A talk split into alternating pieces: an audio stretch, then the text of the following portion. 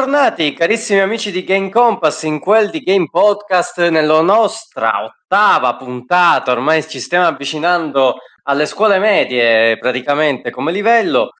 Oggi è, oggi è una giornata veramente importante perché daremo, diremo tante cose interessanti riguardo alla top del decennio e via dicendo altre cose, ma ovviamente non poteva mancare un uomo che venderebbe l'anima a Kojima per avere un F0 fatto proprio da lui, il signor Gabratta. Salute, bella gente. Sape, se fossi bravo a programmare l'avrei già fatto, ad essere sincero.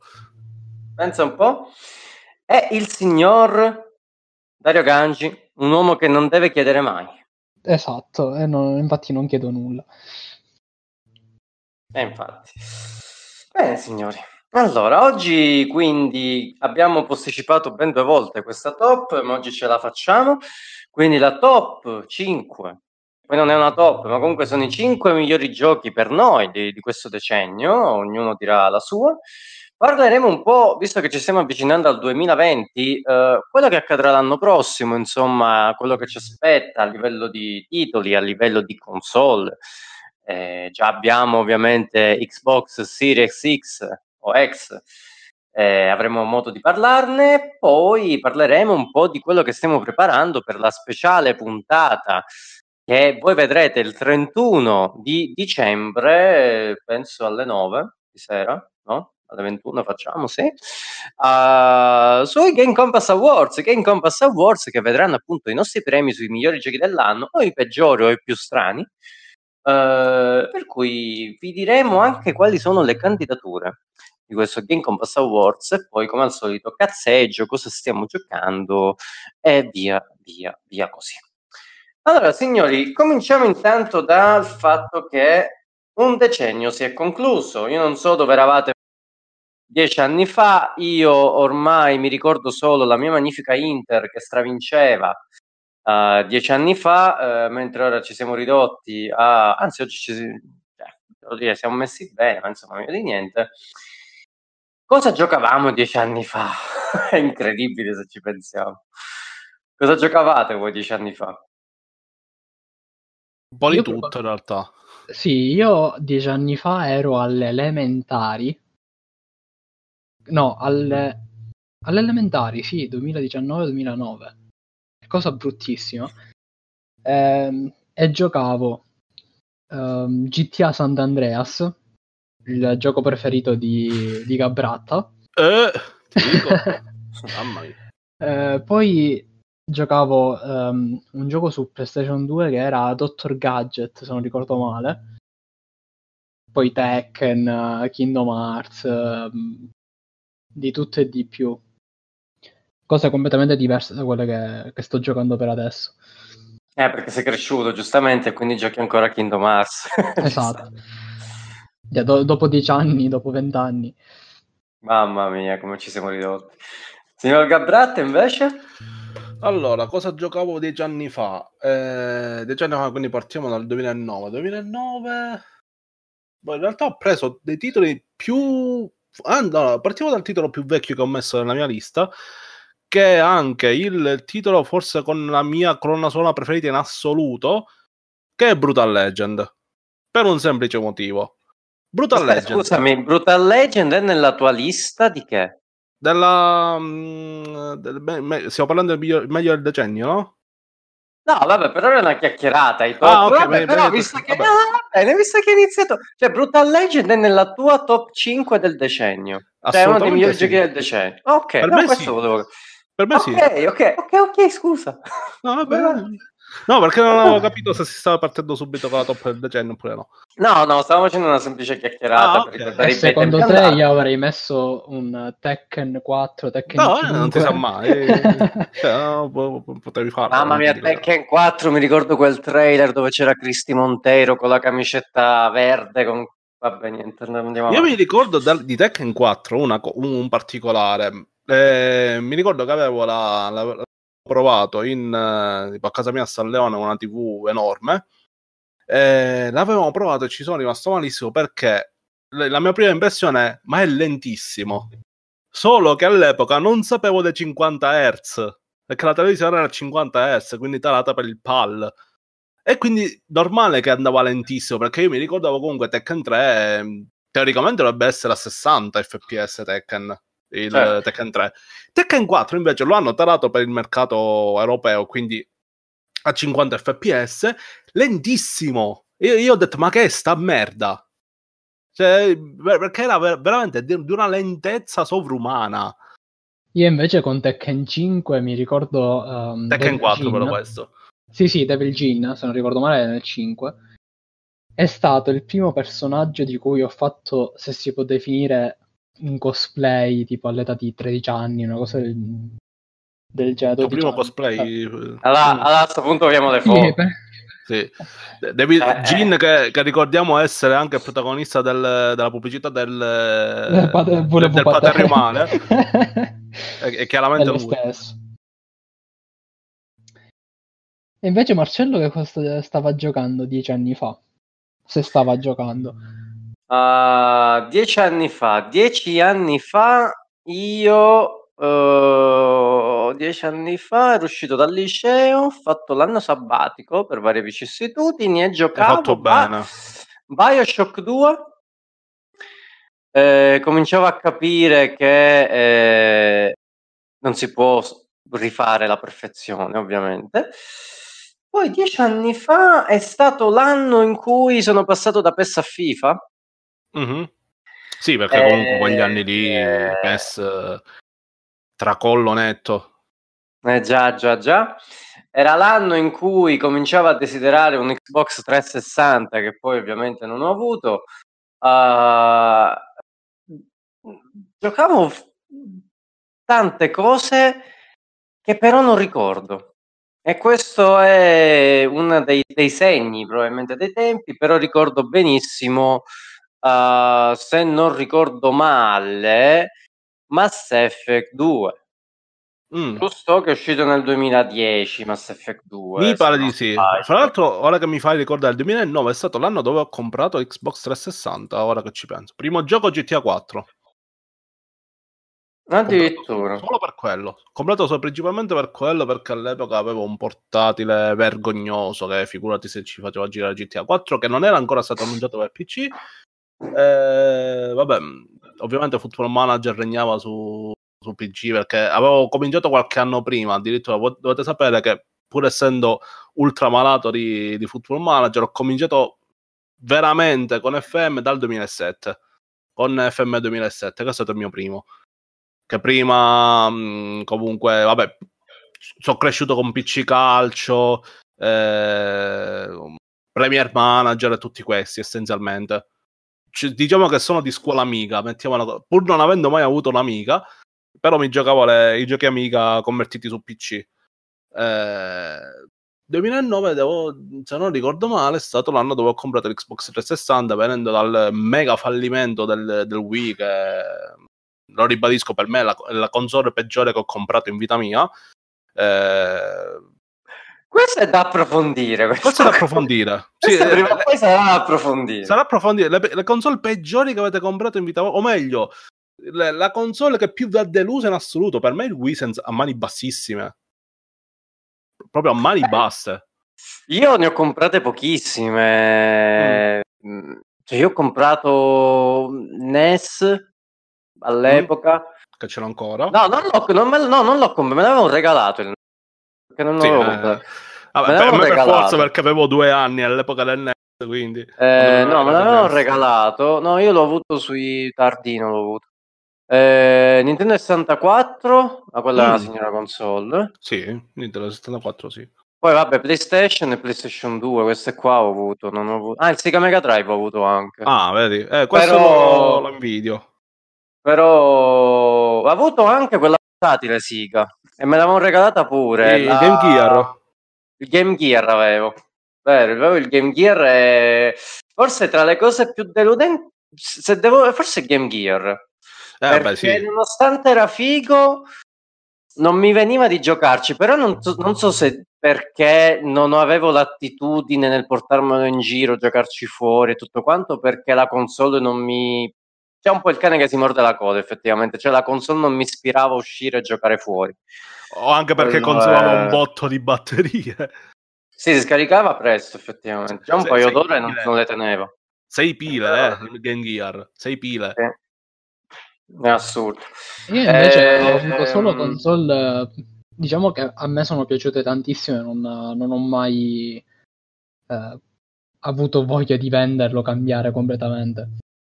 Eh, però si parla tipo, io ho cominciato a giocare con il Nintendo DS PlayStation 2, eh, poi sono passato con la Wii, eh, poi ho comprato, vabbè, upgrade eh, Nintendo DSi e poi sono passato direttamente a PlayStation 4 e PC. Mm. No, io da dire che- console ne ho avuto un bel po' a pensarci. Eh, ma abbiamo una bella differenza di età. Vabbè, sì, certo, la Eh. differenza di età purtroppo si sente. E la cosa bella Infatti. è che io ho cominciato a giocare agli FPS con la Wii. Non ci credete mai, ma ho Che cominciato... ridendo e scherzando, pur odiando mostruosamente il, il sistema di controllo del Wii, che secondo me è un, è un controllo pensato da, da- dai- dagli psicopatici, pur, ok, ha avuto il successo che ha avuto, ma per me, cioè, quella è l'idea di console più lontana che ho avuto in vita mia. Però gli spara tutto su Wii, devo dire che avevano un certo senso. Io non erano malvagi. a Black Ops su Wii. Con ehm, eh, quel fucile plasticoso nero. Ah, il- ti la dava- plasticazza a forma di fucile di, di Sì, cos'era Link eh, bo- eh, No, Crossbow no, Training, no, no, no. Io l'avevo comprato con eh, Sniper Elite, se non ricordo Ah, male. con Sniper Elite. Ma eh, mi divertivo come un Io, matto. io non so veramente come attutire tutte queste bestemmie qua. Eh, Vabbè, i comunque- i- vabbè, se parlavo dei primi FPS, eh, io vi cito Wolfenstein 3D, Doom, eh, che sono Sì, vecchi, vabbè, ma quindi- non con la Wii, raga. No, ma No, con la Wii no. Cioè? Comunque, dai, torniamo sul seminato. Cominciamo Sì. quindi con la nostra um, piscina. ok. Chi vuole cominciare? Con No, per eh, Il cosa- gioco del decennio. Per gioco del decennio. cosa, Vabbè, visto che l'ho citato creato- prima, Aspetta, partire io. Dario, Dario. Dario, che stavo dicendo? abbiamo creato una. Alcuni abbiamo, hanno fatto una top, quindi una Sì. top del decennio per, eh, per se stessi, diciamo, quindi personale. Sì, è la nostra Invece- top. certo. No, dico top numerata e non un elenco di, di- di titoli. No, io ho fatto elenco libero. No, io invece ho voluto fare una, una top numerata, quindi con le posizioni. Ok. Ok. E poi vi spiegherò il perché, ovviamente. Mm. Ok, quindi sono Kingdom Hearts 1, Kingdom Hearts 2, Kingdom Hearts 3. No, perché Kingdom Hearts 1 è uscito nel 2001 e il Kingdom Hearts 2 è uscito Eh, nel lo so, eh, 2003. magari c'è Kingdom il Hearts remake. 1 c'è un aneddoto su Kingdom Hearts 1. Eh, poi vedremo, poi Kingdom vedremo. Hearts Comunque- 1 è stato il gioco che mi ha fatto, se- mi ha fatto capire, oh, la PlayStation 2 si sta rompendo. Per- Aspetta, perché mm, è troppo- era troppo pesante. No, perché praticamente ehm, ho, ho avuto... Cioè, avevo la PlayStation 2 Fat che aveva, aveva preso un botto di polvere e praticamente ho avuto problemi col lettore DVD. Eh, Kingdom Hearts, diciamo, cioè, si avviava, arrivava tipo a un certo tot introduttivo e si, e si bloccava. No, perfetto. Allora, chi, chi vuole iniziare? Vabbè, Dario, comincia tu visto che è la top, il tuo quinto posto. Sì, visto Ah, che il mio quinto top. posto è Horizon Zero Dawn Mm, per un semplice fatto. Allora, aspetta, aspetta, scusami. Allora, Vai, vai. noi non sappiamo le top degli altri. Cioè, Ah, sì, esatto. Noi non ci È siamo una- completamente è una organizzati. Io so solo, sì, è, è un sorpresone. ne so solo uno di Gabratta, ma io per il resto non so niente. Per cui già Horizon Zero Dawn è, è già tanto freddo. Vai, vai avanti. e volete sapere il perché? Il perché è abbastanza Perché? personale. Perché è stata la prima recensione che ho scritto per Game Compass Oh, e che mi ha Oh. permesso di, di scrivere, eh, continuare a scrivere su Game Compass. che carino. Ed è stata anche la dandogli prima... quattro e mezzo, tra l'altro. Eh, poi mi picchiano. No, ehm, ed è stata la prima prenotazione di una limited edition che abbia mai fatto. Mm, Eh, Sulla fiducia quindi- proprio. Sì, sì. Sì, ehm, e quindi ho voluto dare il quinto posto come importanza del, del decennio perché praticamente mi ha cambiato, mi ha cambiato letteralmente la vita. Mm. Interessante. Beh, bella scel- scelta particolare.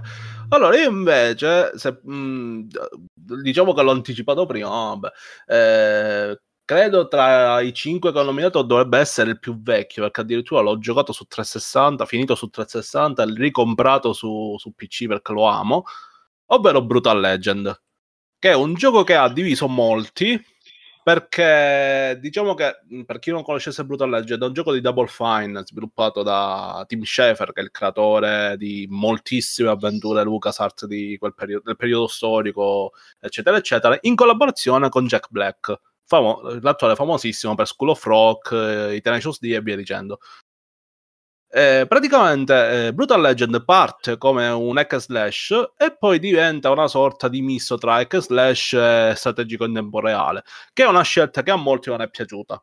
Però non ho messo Brutal Legend in classifica per il gioco in sé, che comunque è un buon gioco, anche se devo essere sincero, l'avessero lasciato hack slash eh, fino alla fine sarebbe stato meglio. E, ehm, su eh, avrei preferito, cioè, parlando del gioco, avrei preferito che fosse rimasto un hack slash dall'inizio alla fine del gioco, però non ho messo questo, non ho messo questo titolo per il gioco in sé, ma per la colonna sonora, che è la mia preferita in assoluto, in assoluto nel mondo dei videogiochi. Pure più della colonna sonora di GTA Vice City, che secondo me la sente alla perfezione. Brutal Legend raggiunge invece la perfezione anche per gli ospiti che ci sono nel gioco perché nel gioco è presente la buonanima di, di Lemmy Kilmister dei Motorhead eh, e anche Ozzy Osbourne e, mm, e, anche il cantante Judas Priest che presta la voce a uno dei personaggi del gioco eh, da buon metallaro ho apprezzato tantissimo il fatto che non abbiano preso i classici gruppi famosi ma abbiano praticamente scavato nel sottobosco eh, non a caso, tipo, nel gioco ci sono, che ne so, gli Enslaved, ci sono gli Emperor, che sono uno dei miei gruppi preferiti in assoluto. E quindi viva Brutal Legend, soprattutto per la colonna sonora capolavoro. Ok, uh, non, non, so cosa aggiungere perché non è completamente il mio genere. Uh, io non ho fatto una top, ho semplicemente selezionato 5 giochi che per me hanno fatto la storia di questo decennio. Potrei partire da uno qualunque, eh, partirei da quello che nessuno si aspetterebbe che io dicessi, mm. ovvero Control. un indie. No, un indie. No. Ed è Journey. Mm. Scelta particolare. Perché Journey, secondo me, st- questo decennio è stato il vero decennio dell'esplosione degli indie. Cioè, sì, a un sì, certo punto, tutti finalmente, tutti, oddio, chi ha avuto l'opportunità di avere i mezzi di, per sviluppare un proprio titolo, eh, ha veramente fatto vedere delle cose grandiose.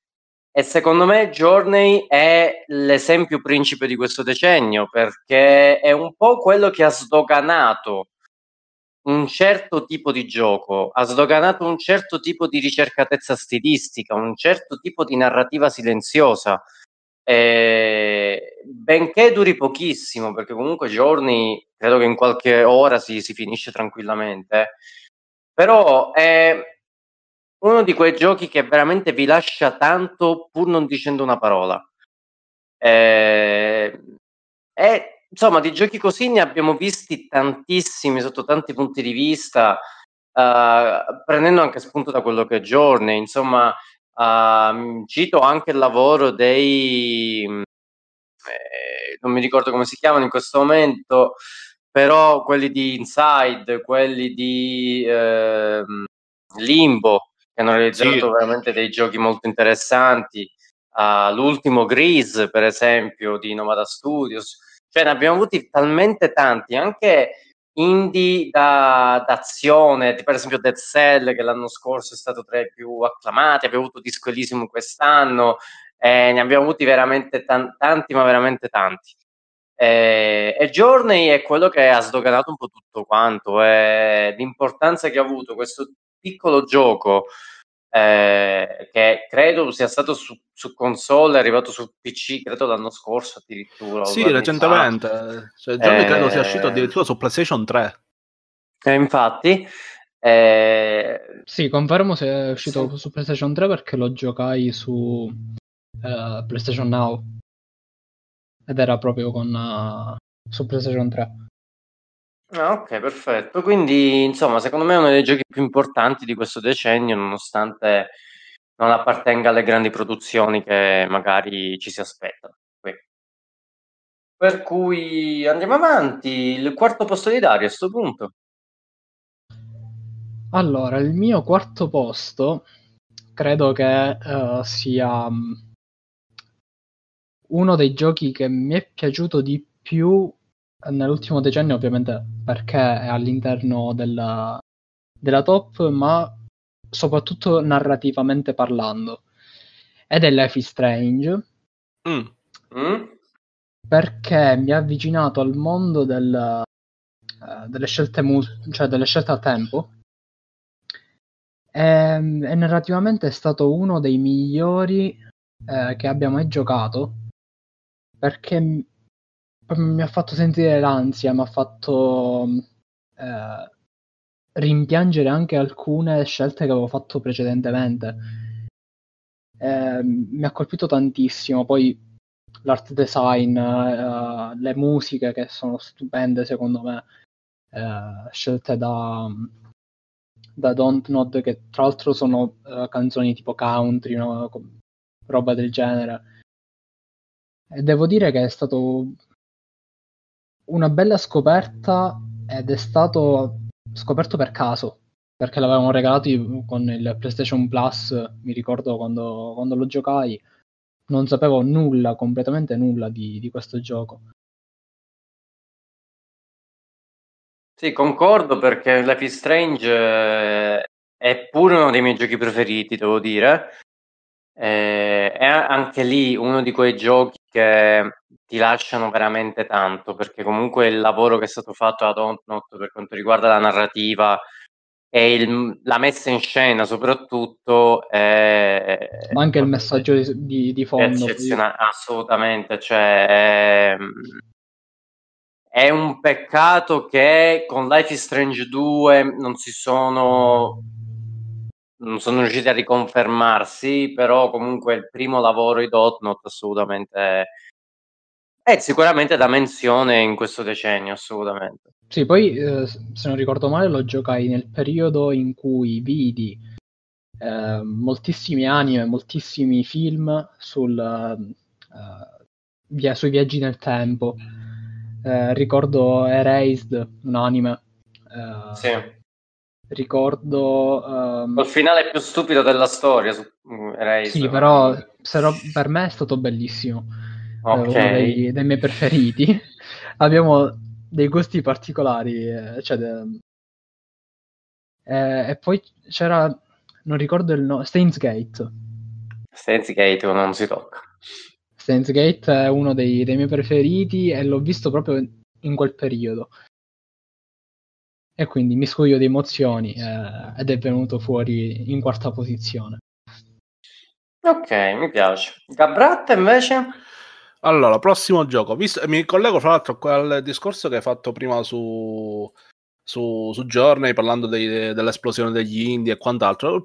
E prendo proprio un altro, un altro indie di- che secondo me è uno dei- di quelli che, che ha avuto la qualità a più alta in assoluto nel- in questo ultimo decennio, ovvero Hotline Miami. Hotline Mm. Miami l'ho amato dall'inizio alla fine. Eh, fra l'altro eh, l'ho giocato pure in un periodo abbastanza particolare perché ero lontano da casa per lavoro. Eh, in quel periodo ho completato due giochi che erano uno era Portal 2 e l'altro era appunto Hotline Miami. Eh, l'ho, l'ho adorato, mi piace tutto, tutto, tutto di, di, di questo gioco. Che fra l'altro ha segnato l'ingresso e, barra, e fra l'altro l'esplosione di uno dei, dei miei eh, dei miei publisher preferiti in assoluto, se non il mio preferito in assoluto degli ultimi anni, che è Devolver. Amo le, quasi, praticamente quasi tutto quello che fa Devolver, cioè è raro che non mi piaccia qualcosa di Devolver. E Hotline Miami è stato il loro biglietto da visita, visita che ha travolto l'industria del gaming eh, con un titolo che veramente, se non è uno dei più importanti del decennio, poco ci manca me, per quanto riguarda gli indie. Che comunque è un film di Tarantino portato all'eccesso, è ultra violento, eh, la storia è interessante, ha pure momenti psichedelici, eh, la colonna sonora è pazzesca perché comunque racchiude eh, il meglio del meglio della scena synthwave, retrowave, che è uno dei generi musicali più importanti degli anni 10, mi verrebbe da dire. Eh, c'è di tutto, c'è di tutto. Giocate, giocatevi il primo Hotline Miami che è una roba incredibile.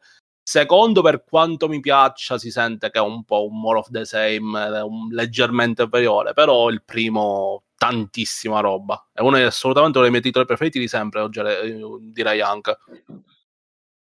Mm, ok. Uh, per quanto mi riguarda, io mi toglierei subito l'ovvietà. Mm eh, dopo giorni e giorni ci tenevo a dirlo, mi toglierei subito il titolo più ovvio di tutti, ovvero The Last of Us. Mm. The Last of Us eh, è inutile dire l'importanza che ha avuto, l'impatto che ha avuto non solo all'interno del, non solo nel mondo dei videogiochi, ma all'interno dei media in generale. Eh, il, lì veramente si è mh, affermato se secondo me Bioshock è stato il gioco che secondo me ha reso possibile finalmente pensare come il videogioco, il videogioco come opera che possa andare al di là di quello che abbiamo visto finora tra letteratura, cinema e quant'altro.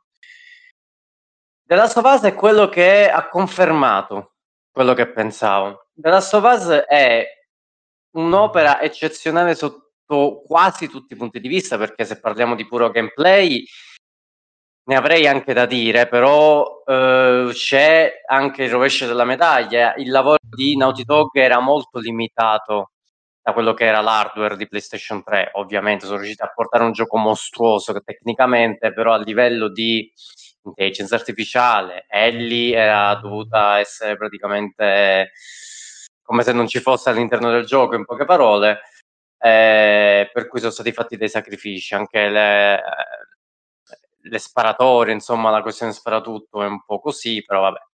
Però a livello narrativo è qualcosa che ha un impatto incredibile. E Naughty Dog ha avuto veramente tanto coraggio, non solo a, a, raccontare quel tipo di storia che è chiaramente ambientata in un contesto di apocalisse zombie eh, e quant'altro, però già dall'inizio colpisce eh, The Last of Us perché non si crea problemi nel mostrarti la crudezza della vita, cioè quello che può accadere se tutto va storto. Eh, il finale di The Last of Us è una delle cose più belle che ho visto all'interno del mondo dei videogiochi e ci vuole un coraggio nel fare una roba del genere perché non ha giocato The Last of Us dovete assolutamente giocarlo.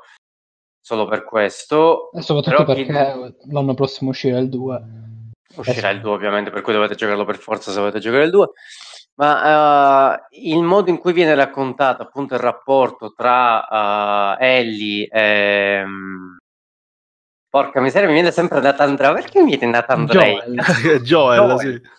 Eh, Joel è veramente qualcosa che è stato riproposto anche in più salse successivamente, faccio un esempio con Wolverine, insomma Logan, o più recentemente eh, a Black Tail Innocence, insomma questa... Il rapporto... Sì, comunque con, con, Logan c'è stato, era identico il rapporto tra, tra Wolverine e la ragazzina. Perché... Sì, hanno preso assolutamente spunto da lì, ma anche God of War, primo God of War è molto della Last per molte cose, per cui l'impatto che ha avuto quel gioco all'interno dell'industria è qualcosa di eccezionale, a un livello qualitativo difficilmente raggiungibile ancora oggi per molte produzioni. Eh, ed è papabile come vincitore del, de, del decennio a mani basse, secondo me. Cioè, veramente ha cambiato un modo anche, sapete perché è importante? Anche perché ci sono dei giochi che riescono a far cambiare l'approccio di chi sconosce completamente il genere al genere stesso. Uh, mi spiego meglio, cioè per chi non è, ambie- non è avvezzo al mondo dei videogiochi e ancora pensa che il videogioco sia il semplice passatempo, no? un, eh, qualcosa che non aggiunge nulla alla vita di tutti i giorni, ci sono alcuni giochi però che vedendo magari anche solo il trailer fa scattare l'idea che il videogioco è qualcosa di più, è un'opera potente come può essere, che non ha nulla di invidiare anzi forse superiore per certi aspetti a quello che è la letteratura, la cinematografia, il teatro, eccetera. Mi viene ad esempio in mente Gears of War, quando è stato presentato Gears of War c'era gente che diceva ah ma che film è questo? Perché è stato veramente di impatto eccezionale, il fatto ad esempio di Bioshock e The Last of Us è anche uno di questi, per cui se c'è un titolo che, mi sono dilungato un po', però se c'è un titolo che eh, riesce a far questo in questo decennio è anche sicuramente The Last of Us. Assolutamente Poi, sì. Fra, fra, l'altro è anche il titolo che mi ha fatto più cambiare opinione radicalmente perché comunque quando ho cominciato Last of Us non mi aveva preso più di tanto. Poi mano a mano mi sono ricreduto e assolutamente gioco, gioco incredibile. Veramente, veramente bello. Esatto, esatto. Siamo tutti, con... siamo tutti d'accordo su questo. Sì, siamo contenti, direbbe qualcuno. Eh, ritorniamo a Dario. Allora, ritorniamo sì, a me, arriva al podio, se mm. cioè, arriviamo al terzo posto, e ehm, c'è un gioco che non ho mai giocato, ma l'ho voluto premiare perché mi ha fatto avvicinare al mondo del fantasy o comunque al mondo del simil Signore degli Anelli, che è stato The Witcher 3. Io The Witcher 3 ho cominciato a giocare la, il primo titolo proprio tipo due mesi dopo aver comprato il mio primo computer e mi ha talmente tanto interessato al mondo, ai mostri, alla storia, eh, che ho finito il primo, ho comprato i romanzi, eh, ho comprato anche il secondo e il terzo con tutti i DLC e non vedo l'ora di, di completarli e completare pure il romanzo ed è uno dei, dei, miei giochi preferiti e secondo me è uno dei più importanti anche eh, sotto forma di qualità grafica e qualità del gameplay. Poi, tra l'altro, ora è uscita um, uh, la serie TV um, su Netflix. Su, sì, su Netflix è uscita la serie TV. Eh, la sto guardando, sto ritrovando moltissimi, eh, moltissime similitudini con il gioco, con il romanzo e quindi un qualcosa che ti attrae. Un... Io non sono mai stato uh, un amante del, del fantasy, uh, ho preferito sempre fantascienza o comunque più o meno uh, giù di lì. Uh, il Signore degli Anelli non mi ha mai interessato, quindi tutta la, l'ambientazione, le, i mostri, gli esseri eh, fantasy però con The Witcher mi sono avvicinato a quel mondo. Eh, mi ha fatto piacere, tra l'altro, scoprire un altro mondo all'interno della, de, dei videogiochi. Non so se, se, qualcuno qui in mezzo abbia mai giocato il, The il Witcher, terzo. The Witcher il primo, 3. ma pochissimo, perché sul portatile mi andava male. No, The Witcher 3 devo ancora giocarlo perché prima o poi io stessa cosa, cioè io avevo giocato The Witcher, problema di The Witcher il primo è un sistema di combattimento che non c'è modo di girarci intorno, ma è veramente una merda. cioè, sì. È sì, proprio sì, praticamente e devo, e devo superare quello scoglio. Devo superare quello scoglio, però prima o ah, poi penso di... che come primo impatto sì, è devastante perché praticamente tu devi solamente cliccare con il, il mouse eh, non appena ti, ti compare la, la, spada in fiamme. Sì, diciamo che è, è improponibile adesso. Sì, nel 2019 sì, assolutamente eh, sì. Però sono molto d'accordo perché anche qui The Witcher 3 non è nella mia lista perché non l'ho giocato, quindi non, non l'ho messo, però l'impatto anche che ha avuto The Witcher 3 nell'industria è impressionante, non so, eh, soprattutto per un modo di gestire chiaramente i personaggi, il modo in cui vengono raccontate le storie. Si diceva sempre che una missione secondaria di The Witcher 3 era meglio scritta e meglio gestita di molte missioni principali di, di altri giochi AAA. uh, tipo mi viene in mente Assassin's Creed. Ehm, per cui veramente è un titolo assolutamente di, degno di menzione in questo decennio. E assolutamente. Spero di recuperarlo un giorno. Tra l'altro annuncio che settimana prossima sarà una puntata molto particolare perché daremo ampio spazio alle serie tv e al cinema perché dovremmo parlare ovviamente di The Witcher, della serie The Witcher, parleremo magari di Watchmen, parleremo di For All Mankind, ne voglio parlare, ho finita. Uh, e ovviamente, ovviamente, Star Wars. Cioè, dove parleremo noi due, Dario proprio no. Sì, sì, io andrò, me, me ne andrò, magari parle... io, io non voglio dire niente su Star Wars ancora, episodio 9, dico solo, oh signor, e andiamo avanti. Capra. Allora, terzo gioco dell'otto, eh, ed è un, ehm, diciamo un remake, perché comunque alla fine è una sorta di remake, ma diciamo è un ripensamento dell'intera saga. Eh, forse sto parlando di quello che è il, uno strategico, è uno strategico in, in, a turni che ha letteralmente inventato un genere ormai, eh, o quasi, ovvero XCOM Enemy Unknown, che è il, mm. diciamo, il continuo della saga di XCOM che è cominciata una venticinquina di anni fa, mh, mm, tipo i primi anni 90 se non ricordo male. E praticamente mh, Tech 2, sì, sì Tech 2, eh, sì. ha inventato essenzialmente ha inventato un genere perché ha preso comunque l'XCOM che era l'XCOM di quei tempi e l'ha modernizzato e lo ha reso talmente tanto bene che ora sono arrivati i cloni di XCOM cioè sono arrivati i cosiddetti XCOM like verrebbe da dire tipo che so eh, vabbè, ah, Gear, Statics, Gear, Tactics, Gear Statics è così, uguale. Sì, sì, sì. Cioè... Eh, oppure per citare l'italianissimo Mario Plus Rabbids Kingdom Battle, essenzialmente è un XCOM-like. Eh, salutiamo, salutiamo i, i, ragazzi di Ubisoft Milano che sicuramente ci seguono. Ci seguono, assolutamente. Assolutamente sì. Eh, cosa c'è da dire? È un gioco pazzesco, soprattutto se giocato con la mod Long War, che ti, mhmm, ti, allu- ti, allunga esponenzialmente il gioco, ma soprattutto ti, ti, fa, ti rende il gioco più realistico e più, eh, più difficile anche, perché ci sono certe missioni che con la mod Long War sono, diventano veramente difficili. Fra l'altro, eh, la mod Long War ha avuto un successo talmente forte per eh, XCOM Enemy, Enemy Unknown che gli sviluppatori de- della mod sono stati presi da Tech2 per lavorare a XCOM 2 e quindi cioè, comunque è uno di quei casi dove succede che c'è la mod di un gioco che diventa talmente importante che arriva una chiamata per diventare anche un'opportunità di lavoro, che è una cosa che a me fa solo ed esclusivamente piacere.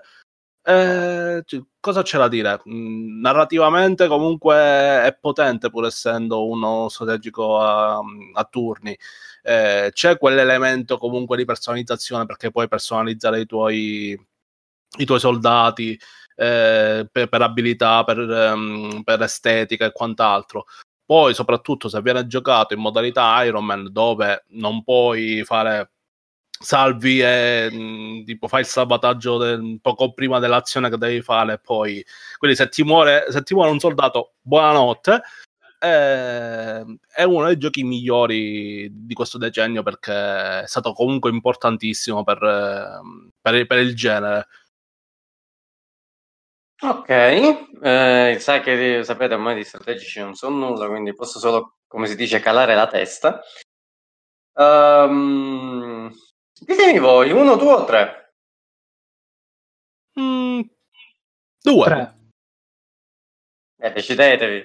Due, due. Allora, due. Ok. Um, God of War 3. God of War 3 è eh, probabilmente, senza alcun dubbio, il miglior gioco action del decennio, a mani basse. Ancora oggi, se voi giocate God of War 3, la roba che c'è lì dentro, il, eh, il, il combat system che per quanto semplice riesce veramente a gasarvi come poco, è praticamente un, una boss fight dietro l'altra, tutte le boss fight io me le ricordo, cioè è l'inizio di God of War 3, è qualcosa veramente di impressionante, è qualcosa che ancora oggi fa cadere la mascella, perché comunque, pur essendo un titolo su PlayStation 3, ancora oggi è assurdo quello che si vede in, eh, nel titolo di Santa Monica. Eh, è a un livello qualitativo a, talmente alto che veramente faccio, ho fatto fatica a ritrovare questo, questo livello in altri giochi, non solo di questo genere, ma in generale. Uh, le boss fight, come dicevo, sono veramente eccezionali. Da Poseidon in poi, praticamente una, una boss rush, praticamente. E, ed è uno dei giochi più memorabili assolutamente di questo, de, di questo decennio. Tra l'altro, il, il 2 si, si, fermava con un cliffhanger praticamente, avevano già in mente lo sviluppo di God of War 3 che doveva essere deciso se essere su PlayStation 2 o PlayStation 3, sfortunatamente si è optato per PlayStation 3 eh, tra l'altro ho trovato un, bello speciale su GameCompass.it su God of War che ripercorre tutta la storia di quello che è stato God of War, dagli sviluppi a, a, a God of War 3 praticamente, eh, ripercorrendo anche Ascension, ma anche Betrayal che è uscito su cellulare. Eh, e God of War 3, eh, ragazzi, non, veramente è una delle cose che per chi ama i giochi action non può non giocare. Cioè, se veramente non avete giocato God of War 3, vi manca un pezzo di cuore, evidentemente. Quindi l'avete su PlayStation Now, eh, non avete scuse, recuperatelo e vi renderete conto di cosa sia veramente un videogioco coi controcoglioni. Scusate la parola. Però God of War 3 è assolutamente in questa top del decennio e non può non esserci. Per cui abbiamo tolto anche God of War 3 e andiamo avanti con con la mia seconda posizione. Allora, e poi ci spiegherai ovviamente.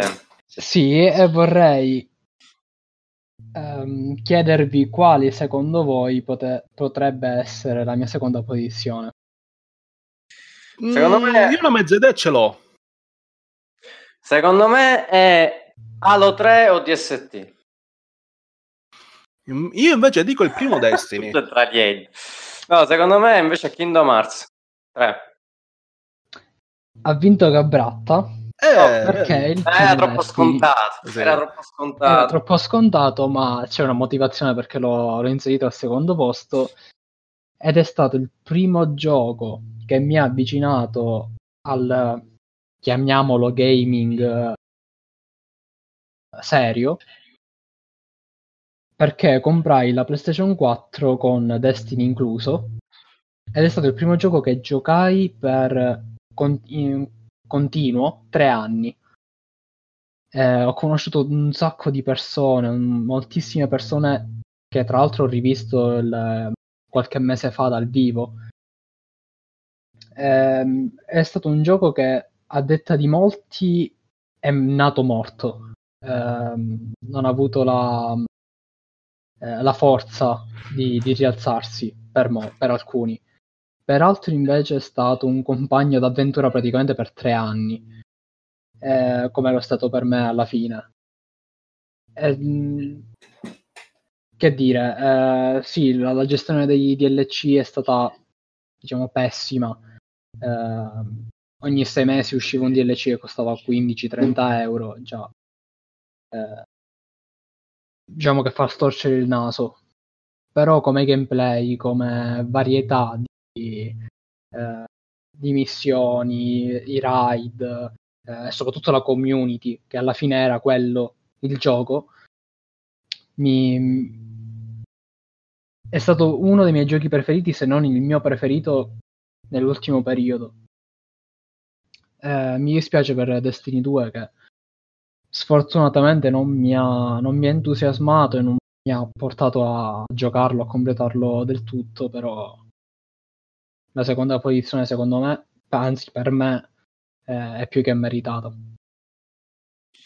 Non, non sono assolutamente d'accordo, ovviamente. Eh, eh, sì, eh, ovviamente Però... è, è, personale. È, eh, posso capire. Essendo, essendo, il primo gioco che ho giocato, praticamente sono passato da PlayStation 2 a Wii, dalla Wii a PlayStation 4. Diciamo che... Un... No, Destiny è interessante perché diciamo che ha aperto un mondo a game as a, as a service però ci si è reso subito conto che se tu non sostieni il gioco a cadenza praticamente giornaliera, non lo puoi fare. La dimostrazione sì, è Fortnite. Sta- ci sono stati eh, periodi morti di, di eh sì, Fortnite perché funziona? Perché è costantemente aggiornato. Ma anche eh, World of Warcraft se pensiamo, cioè World of Warcraft sì, ma la dimostrazione, ma la dimostrazione, la dimostrazione la si è avuta con Apex Legend. Esatto. Apex Legend ha funzionato all'inizio è un ottimo gioco Apex Legend, assolutamente, anche che eh, insomma, ha vinto anche miglior gioco multiplayer a Game Awards. Ehm, però appena si è un po' allentata la cinghia per quanto riguarda lo sviluppo, la gente è ripassata subito a Fortnite. Perché ormai questo tipo di pubblico è abituato ad avere cose nuove a cadenza settimanale. E ci si deve stare sempre sopra, altrimenti niente. Destiny con tutte le promesse che aveva fatto, anch'io ero eh, interessato veramente tanto a Destiny, con la promessa che praticamente sarebbe stata una saga quasi letteraria, no? fatto da diversi capitoli, sì, sarebbe durato eh, dieci anni. Sarebbe durato dieci anni con... Una serie, una serie alla fine di stronzate, perché alla fine non sapevano neanche loro mai dove più andare a parare, perché poi a un certo punto è anche mancata la programmazione, cioè a un certo punto non hanno più saputo che cosa fare, perché il pubblico aveva capito l'antifona e aveva smesso di giocare a Destiny, eh, però ha avuto la sua importanza in questo decennio, ovviamente. È incredibile come gli stessi errori siano stati fatti praticamente con Destiny 2. Eh, sì, quella cosa, cosa... Mi, ha, mi ha portato praticamente ad abbandonarlo dopo averci speso abbastanza. Eh, praticamente l'ho abbandonato dopo poco più di tre mesi, quattro mesi vuoi per la, la scarsa varietà di, eh, di, novità, sia perché comunque eh, Destiny o comunque Destiny 2 è un gioco che ci devi andare, eh, devi giocare settimanalmente, giornalmente, perché se tu non vai avanti eh, praticamente rimani indietro rispetto agli altri e saresti solo un peso per il tuo clan, comunque per i tuoi compagni di squadra.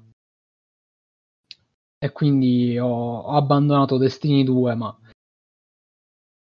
Sì, ma poi secondo me questo tipo di giochi è rivolto a uno stretto, eh, una stretta parte di pubblico, perché sono quelle persone che hanno tempo per giocarci, cioè sì, esatto. eh, è vero che ci si può giocare un'oretta per passatempo, però è chiaro che in questo tipo di giochi, per essere competitivi, Bisogna veramente passarci tanto tempo Bisogna sopra. dedicarci eh... praticamente giornate intere, ore intere a farmare, a mm, fare raid, fare missioni su missioni, cercare l'arma perfetta per il PvP o l'arma perfetta per il PvE.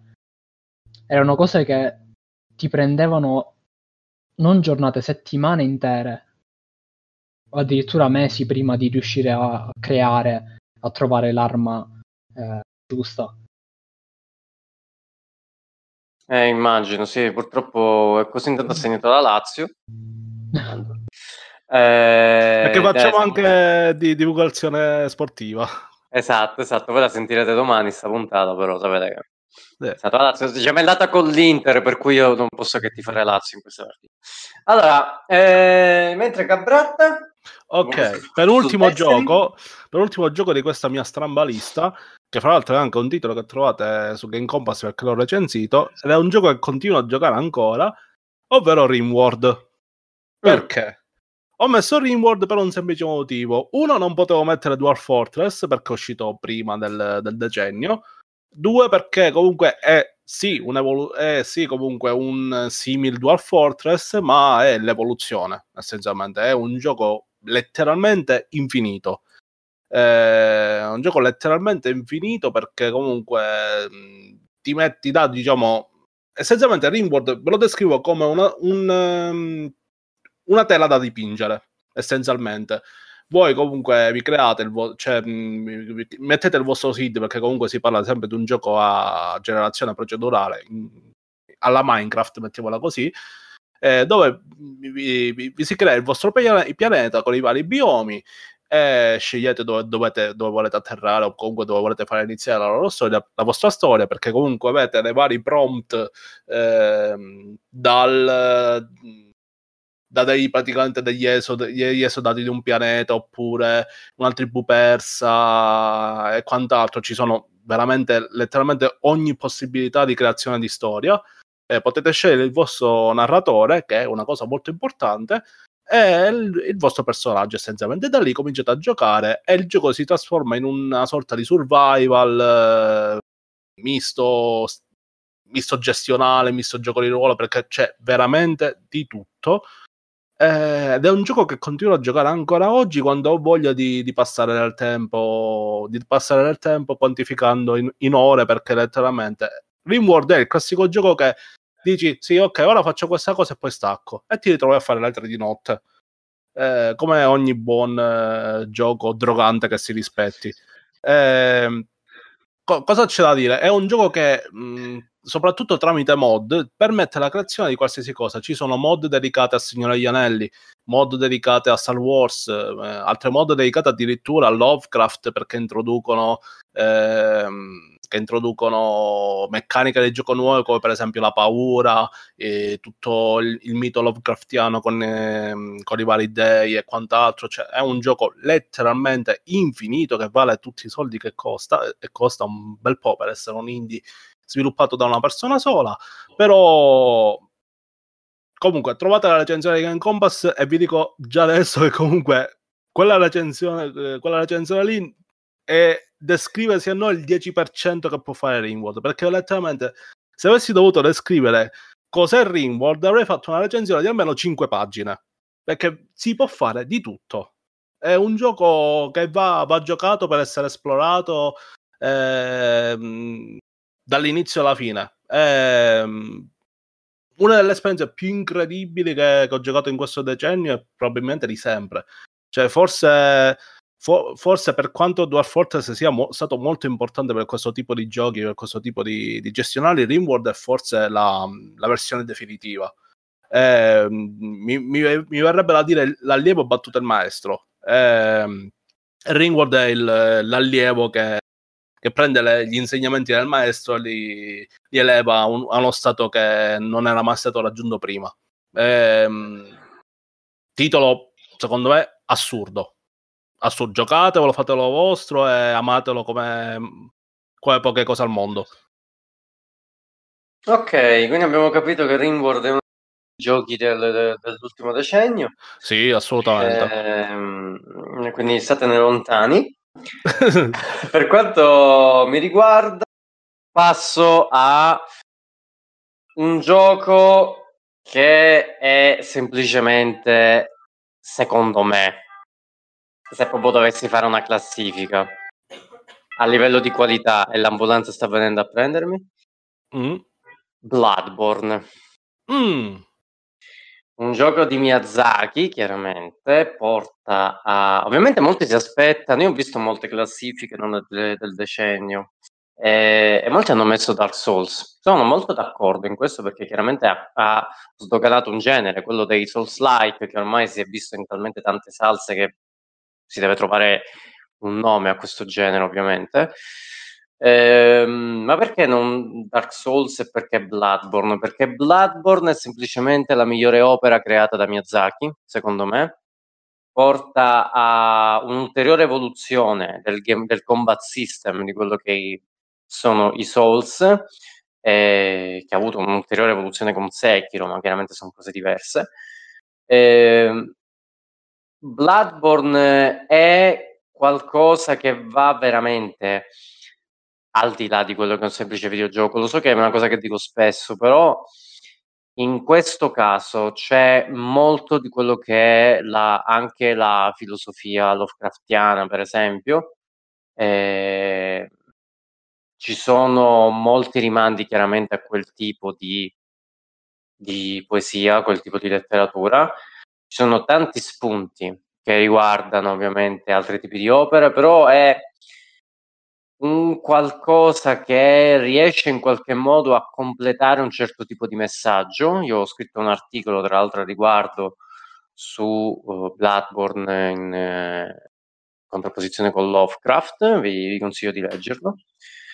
E, è secondo me un'opera magna, a parte la luna che è fatta con la cartapesta, però quello è troppo ormai un difetto di fabbrica, ha avuto il merito anche di uh, inserire una nuova meccanica come Chalice Dungeon, cioè dei, dei dungeon appunto procedurali che non sono fine a se stessi, ma servono anche ad approfondire ulteriormente il lore di, di gioco e il lore di Bloodborne è qualcosa di veramente eccezionale, i messaggi che ci sono all'interno veramente, sono veramente incredibili.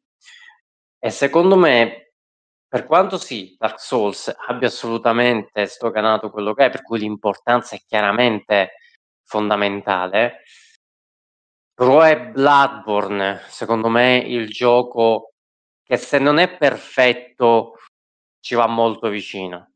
E non si può non citare Bloodborne, assolutamente, secondo me, nei, nei giochi dell'anno e nell'anno, insomma, del decennio. Eh, ed è una delle opere che più mi è rimasta dentro all'interno di tutti i giochi che ho giocato. Eh, mi ricordo quasi tutto, per cui io sapete che il gioco lo valuto anche sulla memorabilità. Cioè, se io di un videogioco non ricordo assolutamente nulla, come è successo per esempio per Rage 2 quest'anno, io non, non ricordavo nemmeno di averlo giocato, cioè figuratevi, eh, evidentemente c'è qualcosa che non va mentre se ricordate un gioco che avete giocato più di vent'anni fa, magari è perché vi è rimasto dentro qualcosa. Quindi Bloodborne lo ricordo quasi tutto, è uno di quei giochi che giocherei veramente volentieri eh, e che suggerirei anche a chi non è avvezzo al mondo dei videogiochi, sinceramente. Per cui, nonostante chiaramente sia un gioco from software, abbia dei difetti intrinseci, abbia un sistema di combat system che vi farà bestemmiare tutto quanto, però... Con penetrazione. È, è eccezionale, davvero, non, non posso non citare Bloodborne. Sì, da, da, un amante, dei, da un amante mm. dei, dei Souls-like uh, a me è piaciuto, ma non, non ho la voglia di continuarlo. L'ho iniziato, ma non, non trovo il motivo per, per, continuare. Beh, diciamo che è la cosa più lontana dai Kingdom Hearts. Eh, eh, diciamo che non è tanto il mio genere, ma ma mi è piaciuto. HC6 il tuo primissimo posto e ci spieghi finalmente perché questa classifica? Eh, il mio primissimo posto è The Last of Us. Eh, praticamente mm. appoggio. Mai sentito? Tu... Mai sentito? Appoggio tutto quello che hai detto tu. Eh, non ho fiatato perché non volevo spoilerare la, la mia prima posizione. Comunque, mm. è stato uno dei primissimi giochi, uno dei dei principali giochi che mi ha fatto emozionare di più, mi ha fatto veramente venire il, il groppa in gola e per poco non, non, non piangevo sia all'inizio che alla fine. Eh, come ha detto, detto, Marcello, è uno dei videogiochi più importanti dell'ultimo decennio, se non il più importante. Eh, e poi che dire, che non so che altro aggiungere a quello che ha detto Marcello perché ha fatto una... Beh, può aggiungere il perché di sta classifica. Ah, ehm, perché volevo dare un'importanza ai giochi della, dell'elenco eh, e soprattutto giustificare il perché della, delle mie scelte. E quindi giustificando ovviamente eh, sono andato dal, dal più eh, più importante per me dal 2009 al 2019 eh, al meno importante comunque a, alla quinta posizione. Cioè, mi, mi... Dario è sparito, è stato risucchiato. È, è morto, una... è stato risucchiato no, no, sono... da... Okay. Sì, sì. No, sono qui. Dicevo, è per dare una, una scala a questi, un giudizio a tutti questi, questi giochi. Niente di più. Ok, mentre il primo posto di Gabratta, io già lo so qual è. Sì, già lo sai qual è. Eh, nonostante allora ho fatto una top, che non è una top 5, la lista dei 5 giochi che è molto strana nel mio genere, invece stavolta vado sull'usato, su quello che sarebbe l'usato garantito, ovvero Dark Souls. Per un semplice motivo. Anche e questo forse... mai sentito, non mai giocato. Mai, mai sentito, mai giocato, eh? proprio mm. sconosciutissimo. Eh, essenzialmente è uno dei giochi che ho giocato di più in assoluto nel, negli ultimi dieci anni. Mm, forse come ora, se, allora, se parliamo di ora effettiva, è il secondo posto a mani basse dopo FM 2014 perché ci giocavo mentre lavoravo. Eh...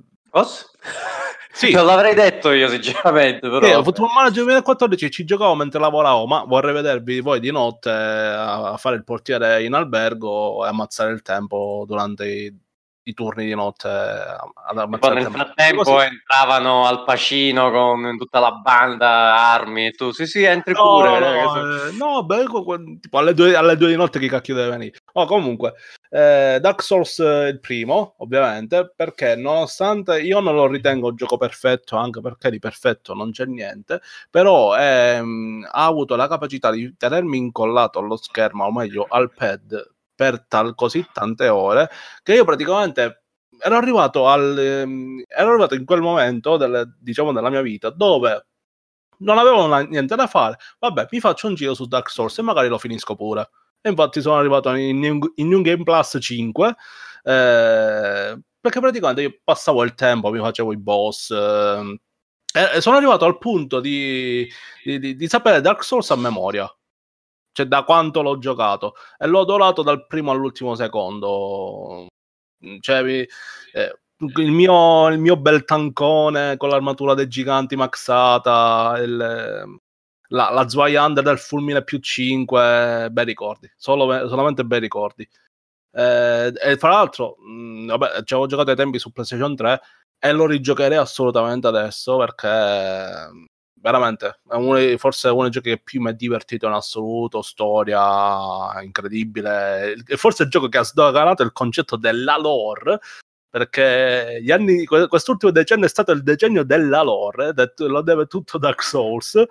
Ehm, cosa c'è da dire Dark Souls? gioco stupendo. Anzi forse solamente una cosa c'è da dire Vere or Nox Sì, sul Dark Souls sono pure, cioè, come dicevo prima, sono assolutamente d'accordo.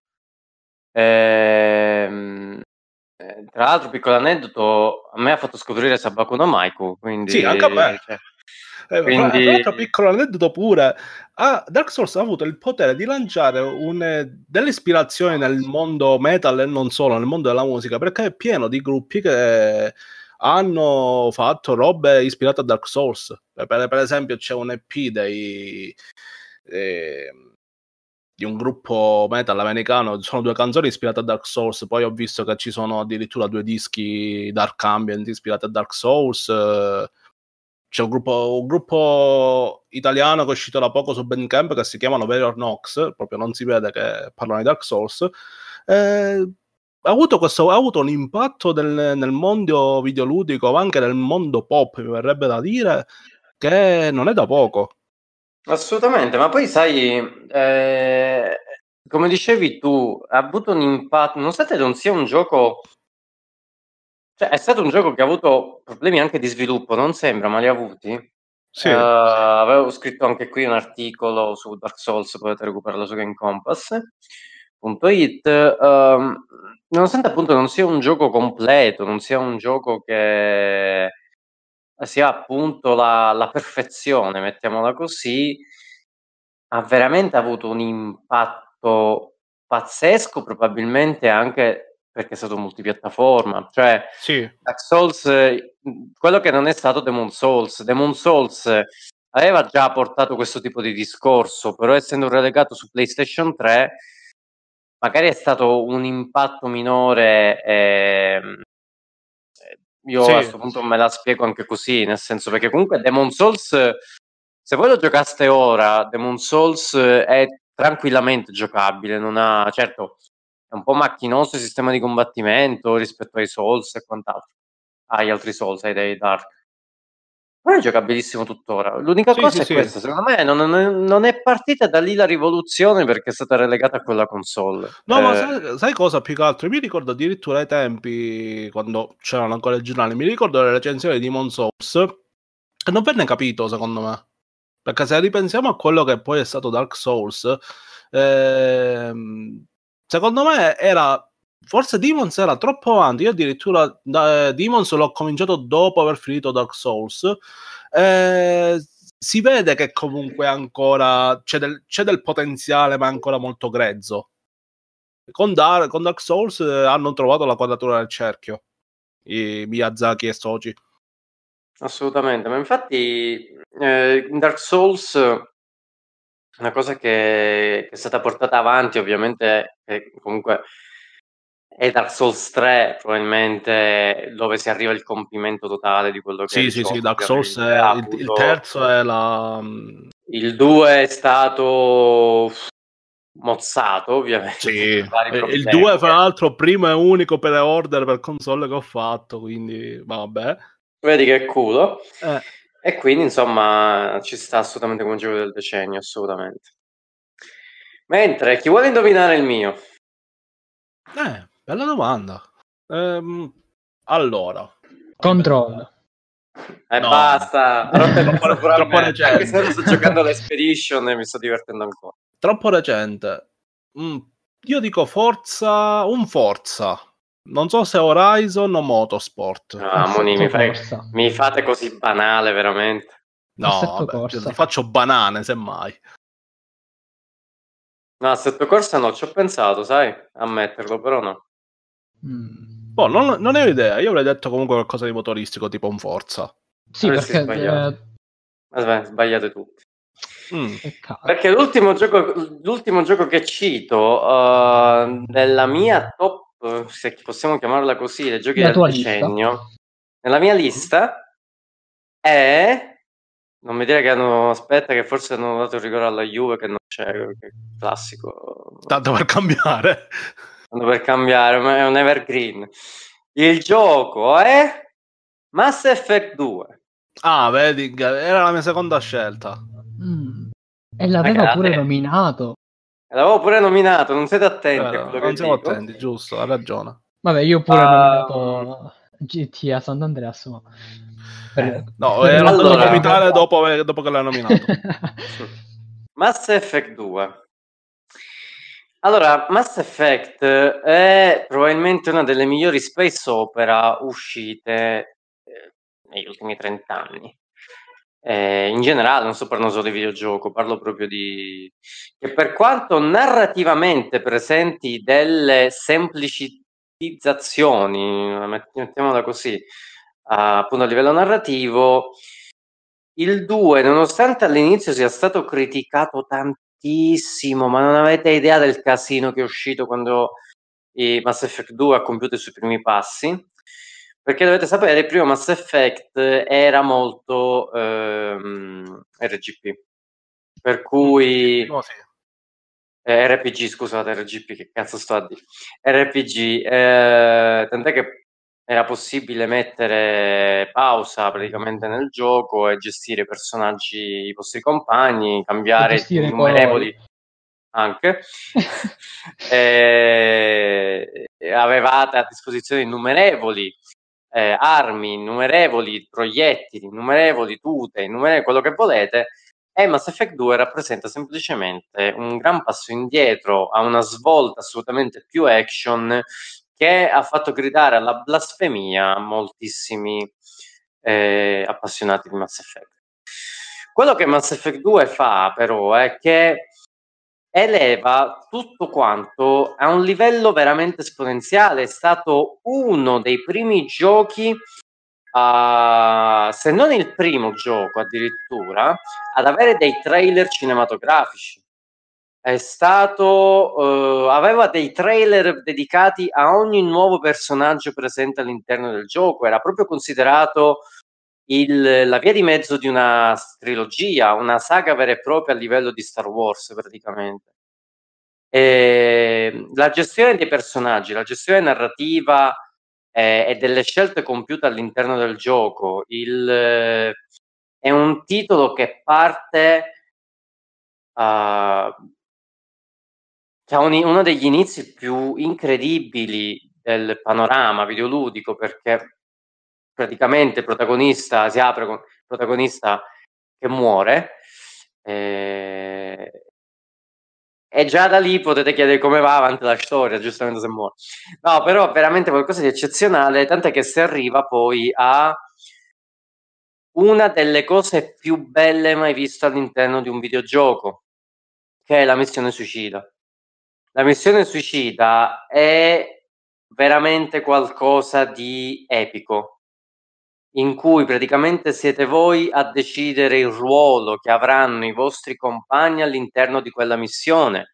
E se qualcosa va storto, se sbagliate a valutare quello che potrebbe accadere, quei personaggi moriranno.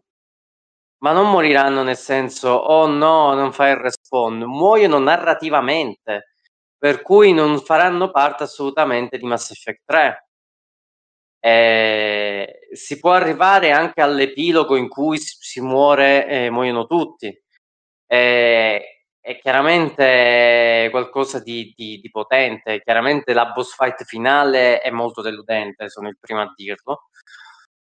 Ma la gestione della missione di suicida è una delle cose più belle che mi è avvenuta all'interno di un videogioco. Ed è un peccato che Mass Effect 3, che io comunque apprezzo tantissimo, a me Mass Effect 3 continua a piacere nonostante alcuni evidenti difetti.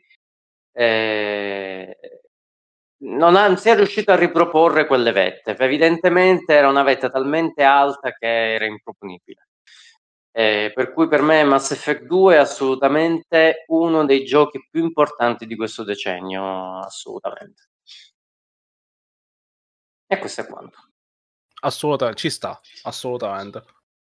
Quindi, passando, passato appunto le nostre liste per i giochi del decennio, passiamo avanti, passiamo al futuro, passiamo al 2020, che sarà un anno importantissimo perché vedrà finalmente in scena le nuove console e qualche titolo abbastanza interessante, ma ovviamente non può che mancare, non poteva mancare lo stacchetto misteriosetto.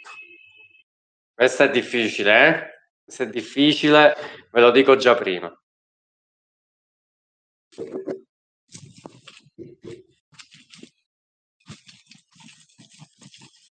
Mm, tipo carta vetrata che striscia su qualcosa. No. Allora non lo so. Secondo me è un piccolo pennellino. No. Sono le bricioline in un vassoio del, di un pezzo di torta che ho mangiato. Eh, lavato. Eh, ragazzi, io veramente. Solo Gabrat è stato bravo a indovinare la, la scorsa settimana. No, veramente sì, è la, la, prima che, che ha indovinato, mi sa. Eh, peccato, peccato. Dovete essere più attenti. Per quanto riguarda quindi il futuro, signori, appunto sarà un anno importantissimo. Abbiamo finalmente nuove console, abbiamo Xbox Series X, eh, X, ora ne parleremo ovviamente. Sì, sì, sì. Eh, avremo PlayStation 5 ovviamente, a meno che non si chiami PlayStation S5 o quello che è. E avremo alcuni titoli interessantissimi, a cominciare dal 17 gennaio che è Dragon Ball Z Kakarot, però vabbè, questo ovviamente sto scherzando, però dico, ah, io lo aspetto con molto hype. Eh, ovviamente l'anno prossimo sarà l'anno di Cyberpunk 2077 The Last of Us 2 principalmente. Sì. Uh, partiamo dalle console. Intanto, finalmente sappiamo di uh, Xbox Series, uh, se è impronunciabile, ragazzi. Xbox X. XXX, okay. il film con, eh, con Vin Diesel, quell- quell'orrore di, di, film. Sì, perché ah, anzi, pronunciamo ovviamente... all'italiano, all'italiana Xbox Serie X. Ok, no, c'è, da dire, c'è da dire che la console si chiama Xbox, punto. Mm. Serie X è la versione potenzi- più potente di Xbox, Poi Mm. ci sarà sicuramente, noi ne abbiamo discusso già settimana scorsa, Sì, in cui probabilmente vedremo altre due versioni, almeno altre due versioni della console, una digital e una che magari arriverà più avanti, e eh, la S, che sarà la versione standard La Slim. di questa Xbox. Non la Slim, la versione base, eh, come PlayStation e PlayStation 4 Pro. Ah, secondo me Eh, uscirà anche la, la versione Slim. Se non di una, cioè se non di tutte e tre, almeno di una. Vabbè, la versione Slim si parla comunque di una revisione hardware fra 3-4 anni almeno, cioè 2-3 anni. Per cui, però parlando di- di- del lancio, eh, sicuramente, certo, avrebbe potuto scegliere una denominazione più comoda.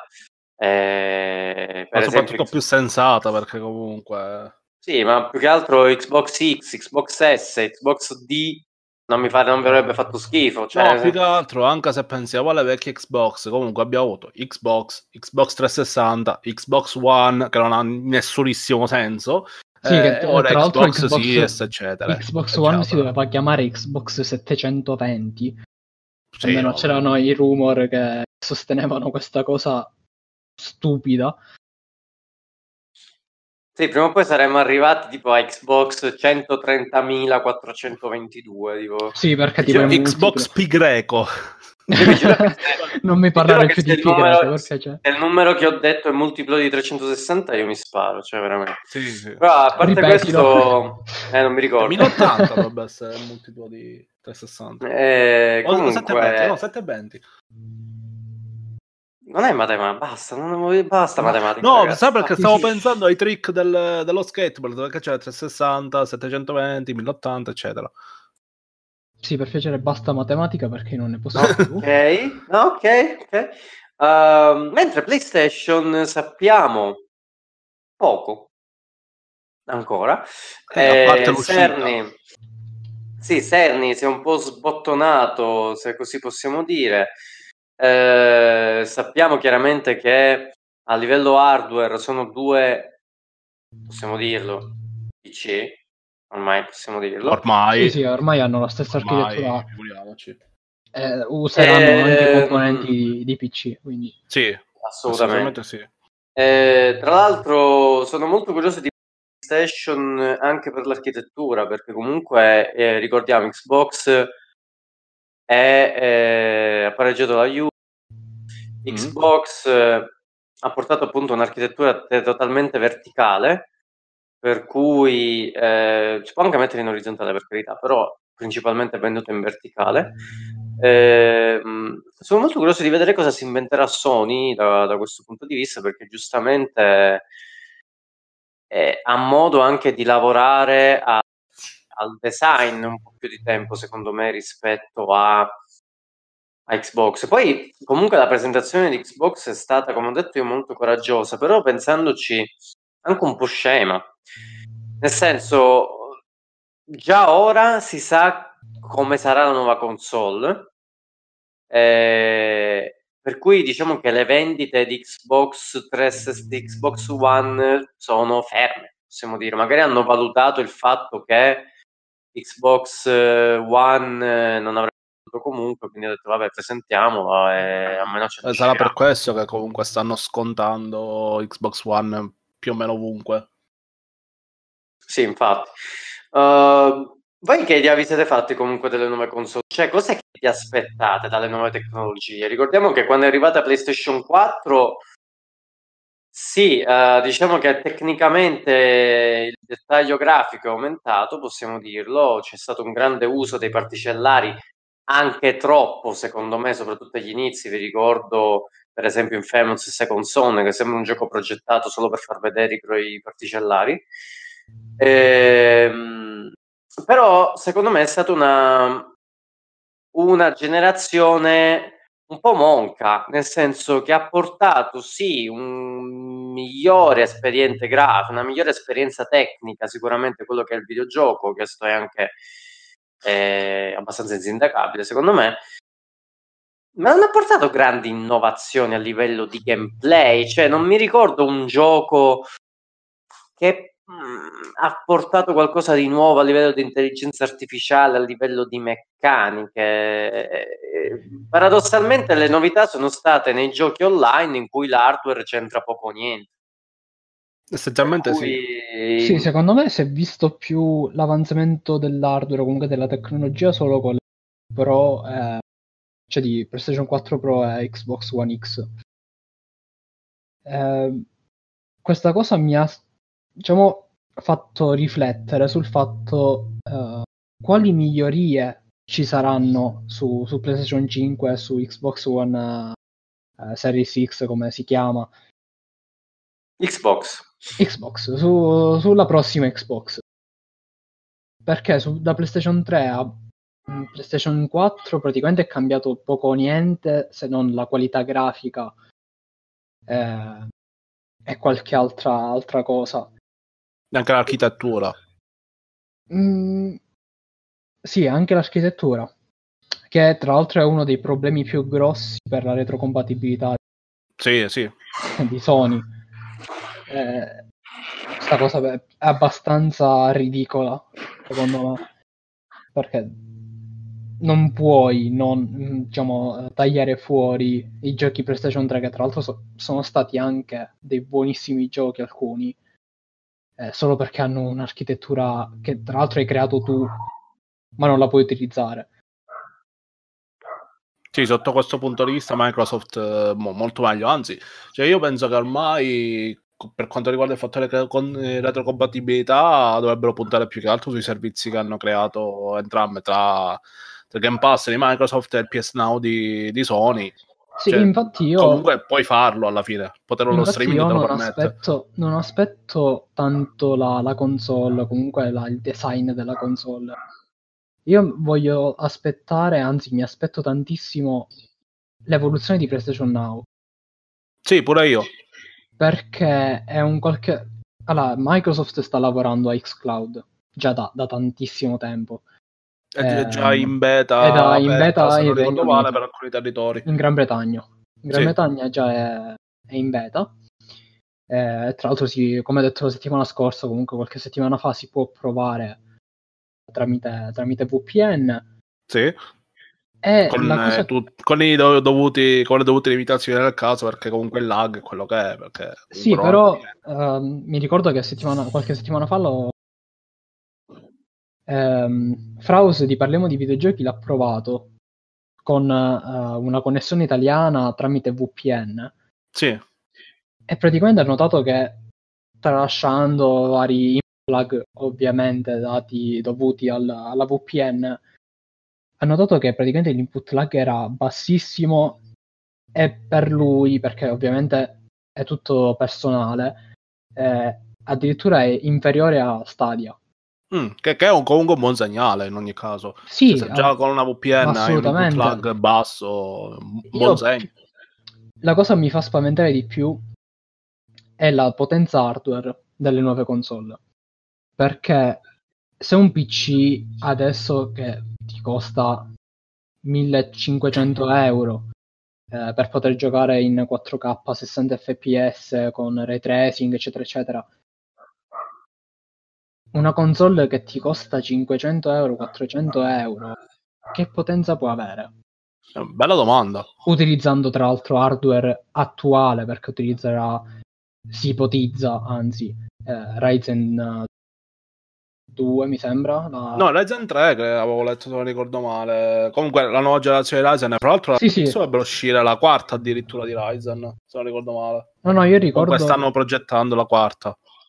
Eh, no navi erano se non ricordo Ah, male, navi, le ok. schede video Ehm, non avranno più una AMD Jaguar ma avranno un- una CPU Ryzen praticamente identica a quella PC Sì, quanto dovrebbero accostare e che potenza avranno, che potenza finale avranno, come faranno girare i, i- i giochi. è una bella domanda. Ma guardate, ma proprio sul prezzo sono cominciati a uscire sono rumor però, ok? Che a quanto pare dovrebbero aggirarsi intorno ai s- 5,99 in su. Mm. Eh, io, io continuo a sostenere che secondo me saranno sui 4,99 Sì, anche secondo me, sopra i 500. Però potrei capire il 599, perché comunque stiamo parlando di una tecnologia che è molto esosa, molto dispendiosa, perché ricordo, uh, non è una questione di ray tracing, basta, è una questione che tutto finalmente avrà un boost. Vi faccio un esempio anche che vi sembrerà banale, però avranno chip audio dedicati.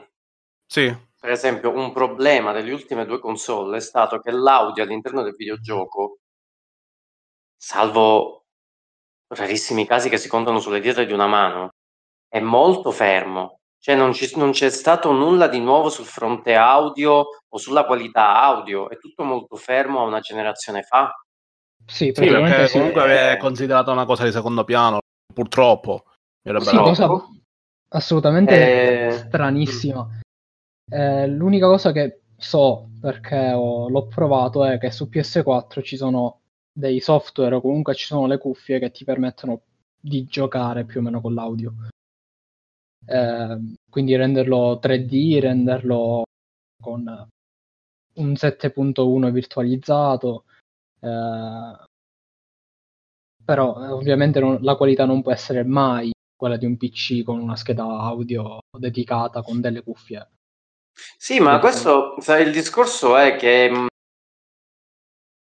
chiaramente un videogioco, soprattutto le terze, si parla di terze parti, quelle che arrivano anche su PC, un videogioco che è sviluppato chiaramente su console principalmente, è chiaro che è limitato da quello che ha, per cui anche la maggior parte dei giochi, questo sono importanti queste console, perché anche le terze parti finalmente faranno vedere delle robe che finora non sono mai riuscite a mostrare, anche su PC.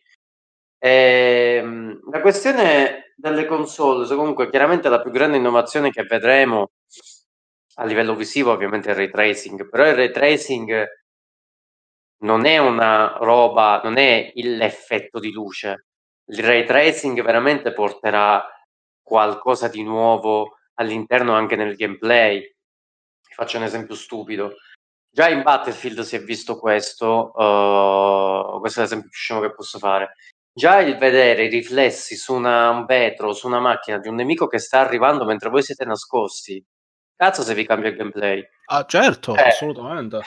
Già una cosa del genere eh, vi pronti. Prima magari dovevate sentire solo i passi, ma non sapevate bene la distanza, non sapevate bene la direzione. Ora lo potete vedere arrivare attraverso i riflessi.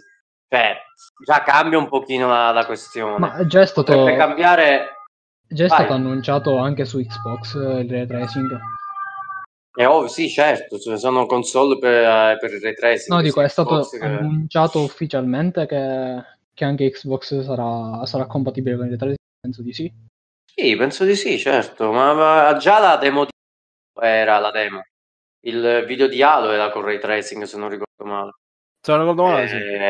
Anche, no, il Blade anche il Blade 2 con il ray tracing, per cui chiaramente... Perché io ricordo quando diciamo, annunciarono che stavano lavorando su una PlayStation 5 eh, che la, ne avevano accennato.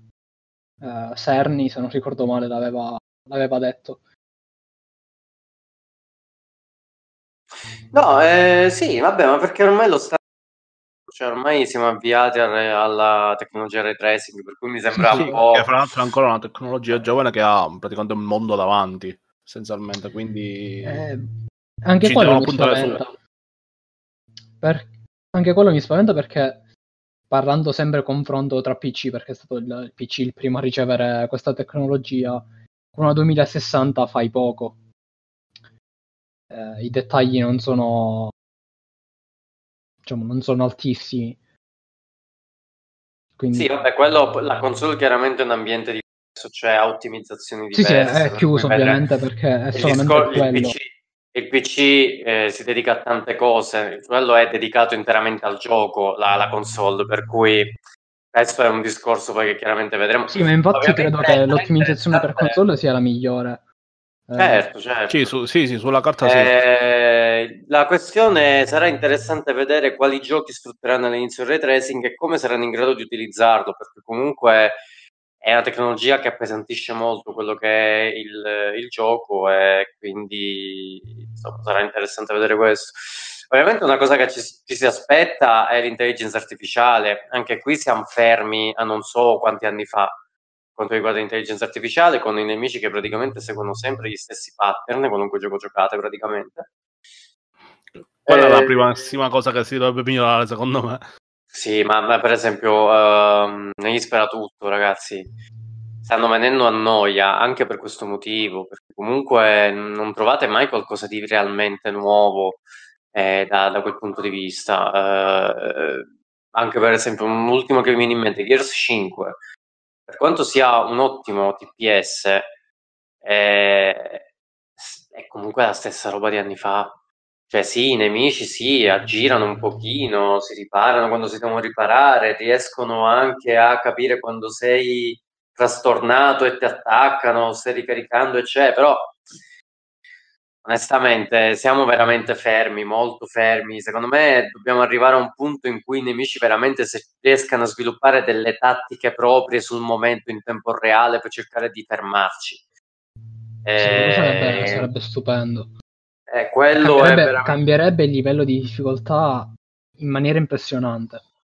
Ma sì, ma anche, capite, vi renderebbe anche diverso l'approccio al gioco ogni volta che ci giocate. Cioè, magari immaginate un gioco, un Call of Duty con il meteo dinamico e con l'intelligenza artificiale molto più elevata di adesso. Fate una missione in cui siete in un bosco e siete all'asciutto, è di giorno e arrivano i vari questo magari è più probabile con un Far Cry, per esempio. Arrivano i nemici che magari sfruttano le ombre degli alberi e tutto quanto, mentre siete di notte vi aggirano, si camuffano e tutto quanto. Se piove, chiaramente devono stare attenti a non fare rumore con la terra bagnata. Cioè, ormai dobbiamo arrivare anche a questo tipo di interazione, perché altrimenti siamo sempre punti a capo. Il videogioco deve diventare ancora più profondo di quello che adesso è. Io sono convintissimo che le nuove console ci permetteranno di vedere cose mai viste, finalmente. Per cui, per questo sono molto deluso da, dalla, dalle console di questa generazione, cioè Xbox One e PlayStation 4, perché comunque non hanno portato chissà che alla fine. Quindi vedremo. Certo, ancora dobbiamo vedere Cyberpunk e The Last of Us, però insomma, vediamo un po' cosa. Siamo sempre a fine generazione, mi sembra anche un po' troppo tardi, onestamente. Mm. Mentre per quanto riguarda i giochi, aspettate qualcosa di particolare, già l'abbiamo detto, se non sbaglio, però insomma. Sì, um, per me The Last of Us parte 2 e Cyber. Eh, poi di altro... I miei, ovviamente. Sì. Non, non vedo nulla di, di altro. Beh, Death Stranding su PC io, io l'aspetto. Sì, che esce l'anno prossimo. Esce, esce in estate, mi pare che esce, se non sì. ricordo male. A giugno forse. Allora, io invece, vabbè, a parte Cyberpunk 2077, scelta strana come al mio solito, ma ci, dovete farci il callo. Crusader Kings 3 perché essenzialmente è il seguito di Crusader Kings 2 che è altro titolo che ci ho speso secoli e secoli di ore è uno dei migliori Ma pensavo secoli e secoli di soldi. Eh, anche di soldi perché comunque la, la, la particolarità essendo un gioco Paradox vuoi, vuoi, non fare tipo 990 DLC eh, all'anno? Vabbè è anche vero che Crusader Kings è del 2012 se non ricordo male Crusader Kings 2 che fra l'altro è free to play pure da, da un po' di mesi, quindi se volete provarlo potete provarlo. Eh, mh, mm, sto vedendo adesso perché non mi ricordo quanti DLC ha in totale, ma comunque sono tantissimi. Eh, 47 DLC, l'ho visto adesso. Eh, ah, e che mi lamentavo con, per testi. No, beh, è un gioco Paradox, quindi è normale che c'ha ah, miliardi e miliardi di DLC. Sì, è del 2012, ecco, mi ricordavo bene. Eh, essenzialmente voglio vedere che motore, che novità portano. Penso che non userà il Clausewitz come engine, che è il, motore, il motore di Crusader Kings 2, di Euro, Europa Universalis 4, eccetera, eccetera. Eh, voglio vedere delle novità perché al momento non sappiamo altro all'infuori del trailer. Eh, se sul 2 ci ho speso letteralmente quasi la vita, il trailer sicuramente farà lo stesso. È già da candidato al mio gioco dell'anno, ve lo dico adesso. Addirittura. Sì, perché, perché di Paradox mi fido. Nonostante i 47 DLC mi Ciecamente. fido. No, vabbè, chiaramente l'anno prossimo sarà un anno importante, arriveranno Elden Ring, che arriverà Elden Ring, certo. System Shock, eh, ricordiamoci sempre di System Shock 3, e chiaramente Doom Eternal, vabbè, Dragon Ball Kakarot l'abbiamo detto, Assass- nuovo Assassin's Creed che dovrebbe essere ambientato nell'era vichinga, credo. Eh, Eh, potrebbe essere il primo Assassin's Creed che giocherò perché basta che ci sono vichinghi, a me piace. Sì, poi ormai non è- te ne puoi anche fregare della trama, cioè ormai Sì, vabbè, certo. Mi ricordo le tue discussioni. Eh, poi sono molto curioso di Biomutant, che purtroppo è stato posticipato e sono molto curioso di vederlo, sperando che non sia diventato una roba che non sa di niente. Ori, ovviamente, The Will of the Wisp, eh, Halo, cavolo, Halo avevo dimenticato. Halo che dovrebbe arrivare l'anno prossimo, a fine anno prossimo. Sarà un anno veramente eccezionale. Eh, saranno, l'anno prossimo saranno molto interessanti i Game Awards, secondo me. Sì, sì, assolutamente. Perché quest'anno è vero, è mancato lo scontro totale tra un gioco e l'altro, anche se poi ha vinto ovviamente Sekiro e non The Stranding, però va benissimo ovviamente.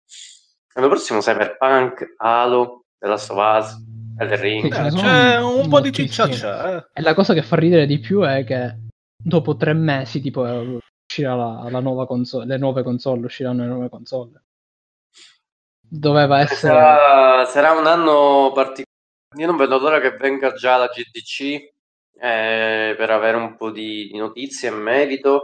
E le 3, le 3 sarà, anche se ha perso un po' di significato, però le 3 è sempre quell'evento, quell'aggregatore. Sì, di- comunque, diciamo, ha la sua, ha la sua particolarità, insomma. A me piacerebbe vedere, per, per esempio, sto per dire una, una cosa che vi, vi sembrerà assurda, però io vorrei veramente vedere, non vedo l'ora di vedere FIFA 21 e PES 2021 Mm. eh, perché o direttamente 22 e 22 perché voglio vedere un gioco di calcio con ray tracing Eh, cioè secondo me sarà, sarebbe fighissimo Poi Però il sbaglio o Mm. FIFA e PES puntano molto su- sulle console sì, Eh, sì. che su PC rispetto a PC. Ah, tantissimo. Certo. Cioè, fi- eh, Pe- PES un- comunque sul PC diciamo che, diciamo che lo, lo tratta bene. FIFA un po' se ne sbatte. Eh, Quindi se usciranno nel 2020, dicembre 2020, almeno nel dicembre 2021, secondo me, vedremo PS e FIFA comunque. eh, autunno 2021 PS e FIFA. No, sempre o autunno, sempre a sull'ott- settembre. Sì, sì, sempre settembre-ottobre. Sì, dico la- l'anno Poi dopo Football Manager 2021 su PC ovviamente, ma 2021 vediamo che- con ray tracing. sì, FM con le tracing non lo compro, Sa- sarà il primo FM che non compro a mani, eh, a mani basse proprio. Mm. Va bene, eh, quindi no, insomma, aspettiamo tante cose l'anno prossimo, sarà veramente un anno incredibile, speriamo di raccontarvelo sempre, noi di Game Compass, anche con ehm, il nostro Talk Shop. E ora parleremo anche di quello che stiamo preparando per i Game Compass Awards, ma prima ovviamente lo stacchettino misteriosino. Stacchettino misteriosino.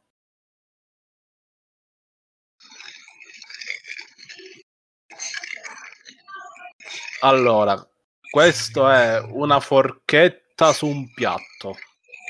No, No, secondo me è un qualcosa che raschia eh, un barattolo di biscotti. no, è un cucchiaio che ruota sul bordo della tazza. E vedi, ci, ci sono quasi arrivato. Cioè, sempre di Eh. posata si parla. Eh, insomma, sempre sbagliato, eh. Non importa quanto certo. vicino ci fai. Comunque dove- dovremmo Allora. fare un jingle per, per lo stacchetto È vero. vero. Ma, ma già, ma, ma anche l'attesa dello stacchetto è lo stacchetto in sé. Assolutamente. Allora, parliamo appunto di quello che stiamo preparando. Il 31 eh, dicembre arriverà eh, sui vostri maxi schermi, eh, su Teleacres, penso su YouTube, eh, non so dove Su potremmo anche Twitch, metterla. su, In versione audio. su In Twitter. versione su- audio, in versione audio la troverete qui sicuramente. Ehm, avremo appunto la, i Game Compass Awards in cui premieremo con il nostro rossetto d'oro i giochi migliori di, quest- di quest'anno. Se volete, diciamo anche le categorie. Dai, diciamo le categorie, Ma anche sì. se c'è una categoria extra che abbiamo messo quest'anno, che è il gioco del decennio, che ancora dobbiamo decidere. Però, come miglior gioco strategico abbiamo Anno 1800, Tropico 6, Fire Emblem Three Houses e Wargroove. Ok, Per quanto che riguarda- è una- un premio curato dal sottoscritto. Ok, quindi voteremo quello che non lo merita, ovviamente. Ovviamente, come Game Awards.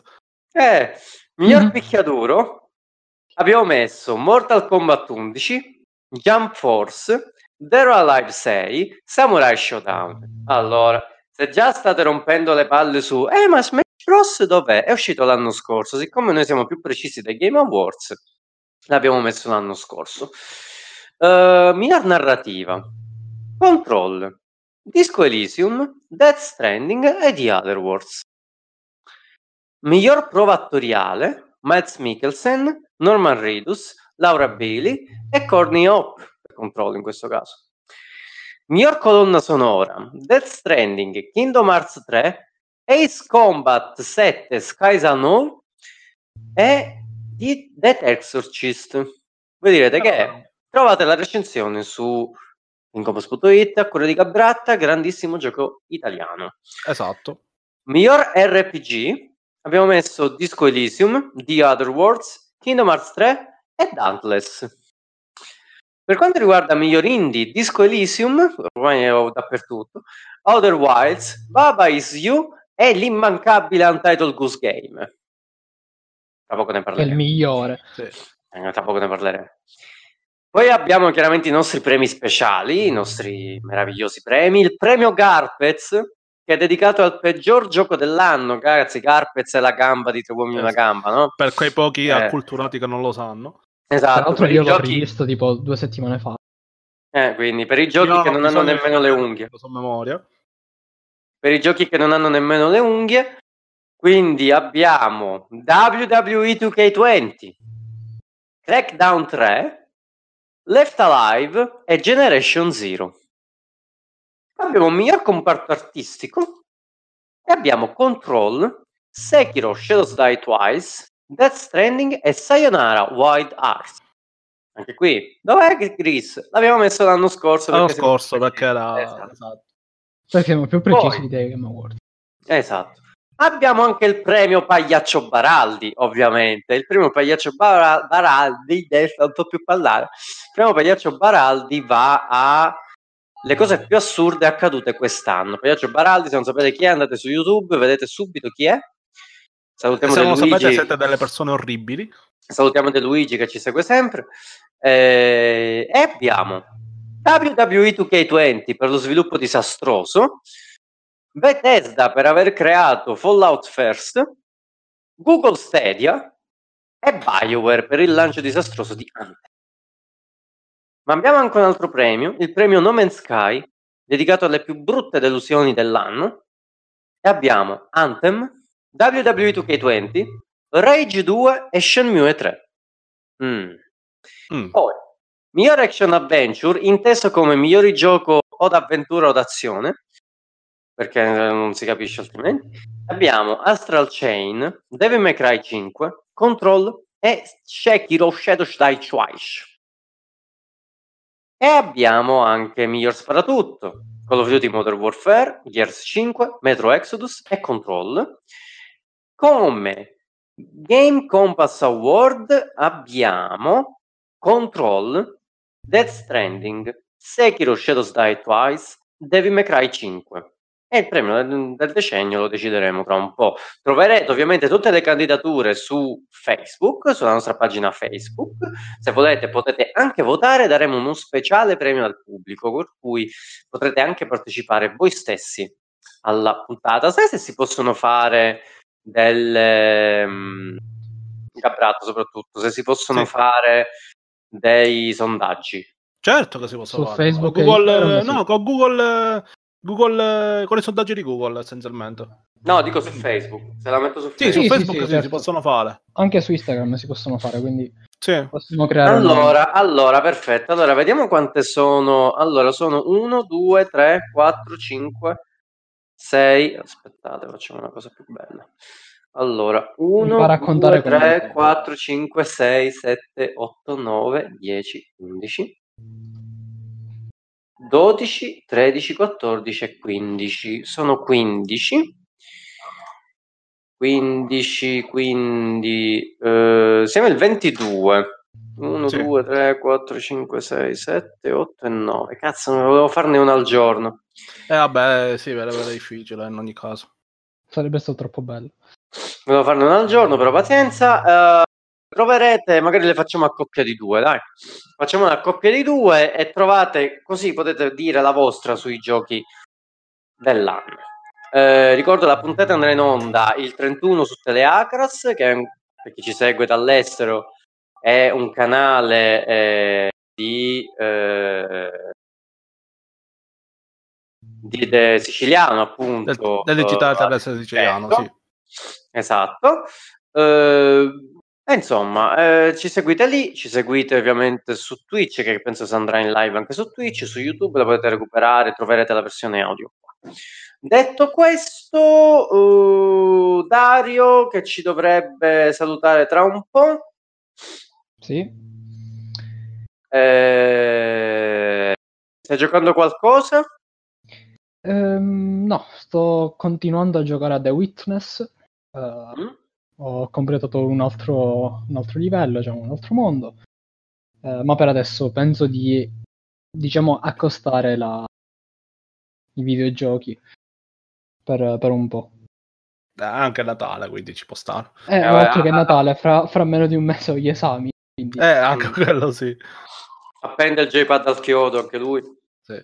Eh, si ritira per sempre. Gabratta? Io invece sono pure anch'io in pausa perché dopo aver vinto la prima categoria con, con il raffadale su Football Manager mi sono fermato. Eh, comunque entro pure io nel mood delle feste, diciamo, per un po' ricarico le pile. Ok, io delle feste me ne sbatto altamente le palle, eh, per cui recupero anche cose che non ho potuto fare nel corso dell'anno, quindi vedere qualche serie tv, film che mi sono perso e anche videogiochi. Questo per ora è il mio periodo indie, sto giocando Disco Elysium, come ho detto settimana scorsa, lo sto continuando nonostante, ripeto, a me questo genere mi fa cagare.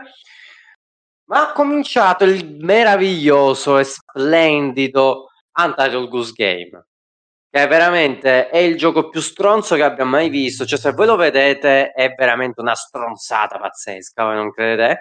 Però funziona. Però- no, ma non solo funziona, è proprio veramente ben studiato. Cioè, è essenzialmente un gioco stealth, mettiamola così, in cui impersonate questa oca rompicoglioni. E, ragazzi, vi fate delle risate anche per la colonna sonora che è molto particolare. E, non lo so, a me ricorda tantissimo tipo alcune cose di Mr. Bean, cioè c'è un'ila- un'ilarità Sì, comicità è simile in effetti.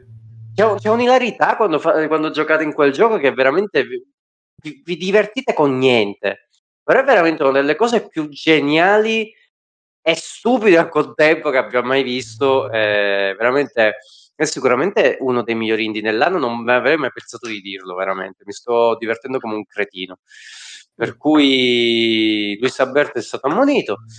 Per cui Untitled Goose Game assolutamente consigliato da Game Compass. Per quanto riguarda invece noi, diciamo che potremmo aver finito qui.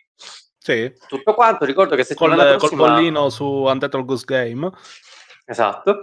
Ehm, settimana prossima sarà una puntata, salvo eh, alcune magagne dell'ultimo minuto e salvo alcune notizie incredibili che ci saranno questa settimana, sarà tutta dedicata alle serie TV o ai film. Per cui potremmo anche parlare di qualche film inerente ai videogiochi, per carità. Eh, ovviamente il protagonista indiscusso sarà Star Wars Episodio 9. Parleremo di The Witcher, parleremo di Watchmen e parleremo di For All Mankind eh, e quant'altro. Vediamo un po' cosa possiamo. Magari parleremo anche di anime di nuovo, vediamo chissà che ha avuto successo. Nel frattempo, salute signor Gabratta, Salute, bella gente, ci vediamo settimana prossima. salute il signor Dario, se è ancora vivo. Sì, sono ancora vivo, ci vediamo il 31 su, su Teleacres e poi ci sentiremo settimana prossima. Assolutamente. Io quindi vi do il eh, buon Natale, buone feste, buon Santo Stefano. Ci risentiamo Buon il non so che cavolo viene 30 è lunedì, quindi 29 non ci sentiamo per registrare. Ok, quindi poi sentirete la prossima puntata del 30. Quindi tante belle cose che questo Natale possa rendervi più giocherelloni. Ciao a tutti. Ciao ciao. Ciao ciao.